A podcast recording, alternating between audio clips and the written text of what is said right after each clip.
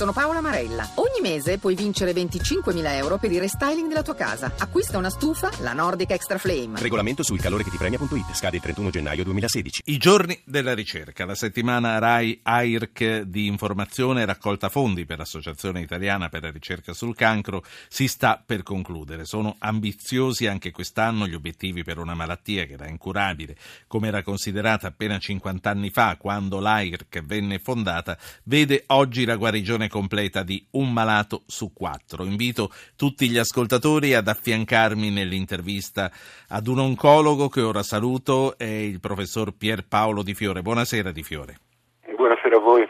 Gli ascoltatori per intervenire sanno come devono fare, ma glielo ripeto, 335-699-2949, il vostro nome su un sms noi vi richiamiamo, 335-699-2639, il vostro nome su un whatsapp e noi vi richiamiamo. Pierpaolo Di Fiore, oncologo e docente di patologia generale all'Università Statale di Milano. Professore, che cosa è cambiato nelle terapie contro i tumori nei 50 anni da quando l'AIRC c'è?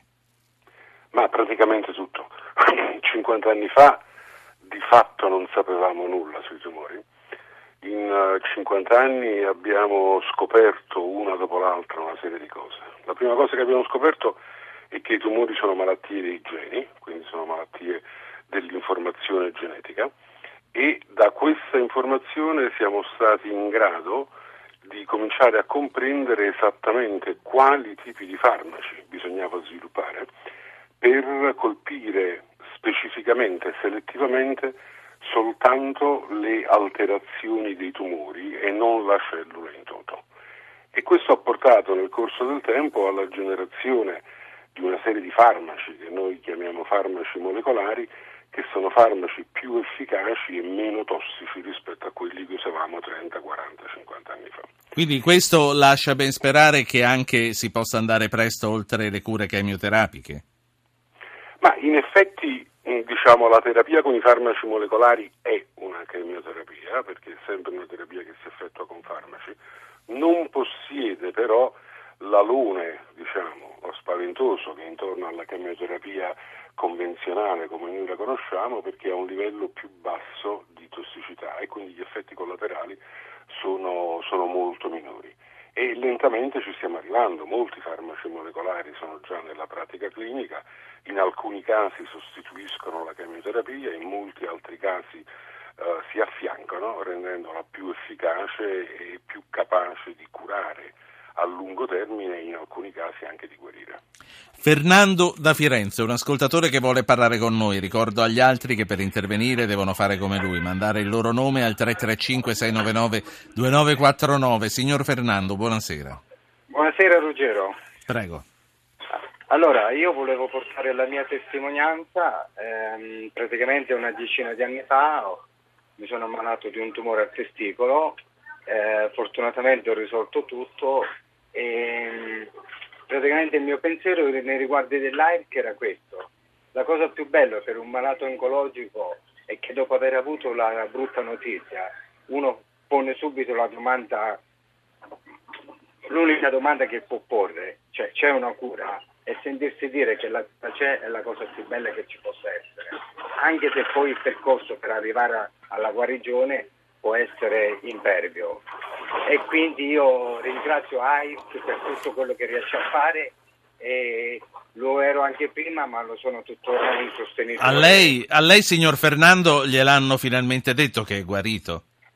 Sì, a me me l'hanno detto che sono guarito e peraltro per noi uomini purtroppo non c'è una campagna come per il tumore alla mammella cioè noi uomini non siamo portati a toccarci il testicolo per sentire se ci sono delle anomalie.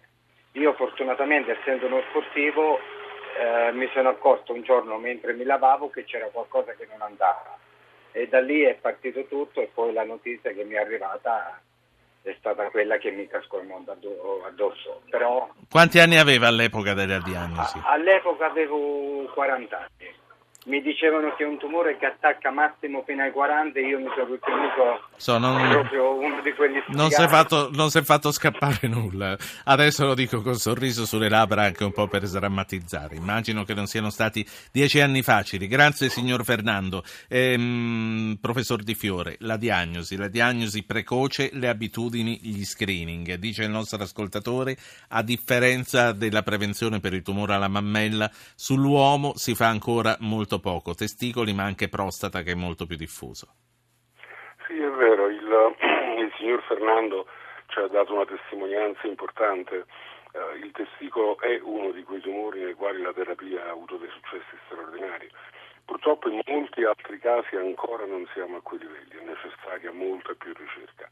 È necessaria anche la diagnosi precoce. La diagnosi precoce non mira ad ottenere forme di terapia, ma mi- mira a diagnosticare il tumore quanto possibile. Ho, ho paura eh, che la stiamo perdendo. Eh, spero che il suo telefonino abbia ancora un'attacca di carica per arrivare alla fine della nostra conversazione, o, o probabilmente solo in una posizione sbagliata. Riprende a parlare, professore, se no la richiamiamo. Dicevo, il, il tumore al testicolo diciamo, è uno dei casi nei, Sì. nei quali la, la terapia ha funzionato meglio, però è necessaria anche molta attenzione, non solo per le nuove forme di terapia, ma soprattutto per la diagnosi precoce. Come, allora, che cosa, che cosa dobbiamo fare per la diagnosi precoce? Anche perché... Innanzi- innanzitutto esistono quattro grandi strumenti di prevenzione, che sono la mammografia per il tumore del seno, il PAP test e la, eh, l'analisi del virus del papilloma per il tumore del collo dell'utero, la colonoscopia per eh, il tumore del colon e del retto e la TAC spirale per il tumore del polmone negli individui a rischio, cioè nei forti fumatori. Questi sono screening che sono chiaramente dimostrati, è stato chiaramente dimostrato che salvano vite umane. Quindi tutte le persone sono nella fascia di età in cui diciamo, questi screening devono essere effettuati dovrebbero sottoporsi a questi Sì, lei non ha compreso in questa cosa l'esame del PSA, che è molto più, più semplice. Io le parlo da... L'esame del PSA è Sì. un esame molto controverso, non è chiaro che il- semplicemente l'esame del PSA abbia la possibilità veramente di salvare vite umane, è un esame che spesso può mettere in allarme in maniera non necessaria le persone e quindi va effettuato sotto strettissimo controllo medico di concerto con il proprio medico curante, possibilmente con un urologo specializzato. Cioè non è il- uno di questi quattro esami per i quali invece è chiaro che salvano vite umane. Certo, c'è un altro ascoltatore, poi fra poco c'è la sigla. Luca da Padova, buonasera. Sì, sì. Deve parlare e deve farlo Buonasera. anche sinteticamente, prego. Grazie. Niente, volevo, volevo, ascoltavo con interesse la vostra trasmissione e volevo testimoniare in questa, in questa circostanza che ci sono anche altre terapie, e mi riferisco alla terapia di Bella, che è in grado di curare il tumore. Io, eh, in famiglia mia, praticamente mio padre è stato Sì. colpito da un tumore alla prostata, Gleason 7, Core 4 più 3, non operato. Senta, signor Luca, di Bella- mi permetta, noi questa sera stiamo parlando dell'AIRC. Eh, lei ha fatto bene a portarci la testimonianza di una guarigione avvenuta con la terapia molto, tuttora molto controversa, anche se non del tutto, di Ribella. La ringrazio per questo. Torno all'AIRC e alla lotta dei ricercatori contro il cancro dell'AIRC per concludere. Lei, eh, comunque, professor Di Fiore, che opinione ha della terapia di Bella? Ma la testimonianza che ha portato l'ascoltatore ovviamente è una testimonianza rispettabile, come tutte le testimonianze di singole persone che sono passate attraverso una prova particolarmente difficile e particolarmente dolorosa.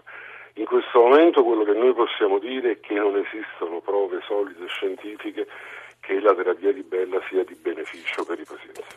Io qui eh, vado verso la conclusione, voglio ricordare a chi ci ascolta che sostenere l'AIRC e i suoi ricercatori è un imperativo per poter dire tutti contro il cancro io ci sono. Ricordiamo allora che per contribuire possiamo avvicinarci domani e domenica ai gazebo dell'AIRC in tutte le principali piazze italiane, nei centri commerciali e nei luoghi di ritrovo. Da casa possiamo inviare uno o più messaggi da 2, 5 e 10 euro al numero 45509. Poi basta consultare il sito airc.it e si può vedere come donare cifre più importanti tramite carte di credito, bollettino postale o bonifico bancario. Il numero di telefono, ve lo ricordo, è il 45509. Professor Di Fiore, grazie per essere stato con noi.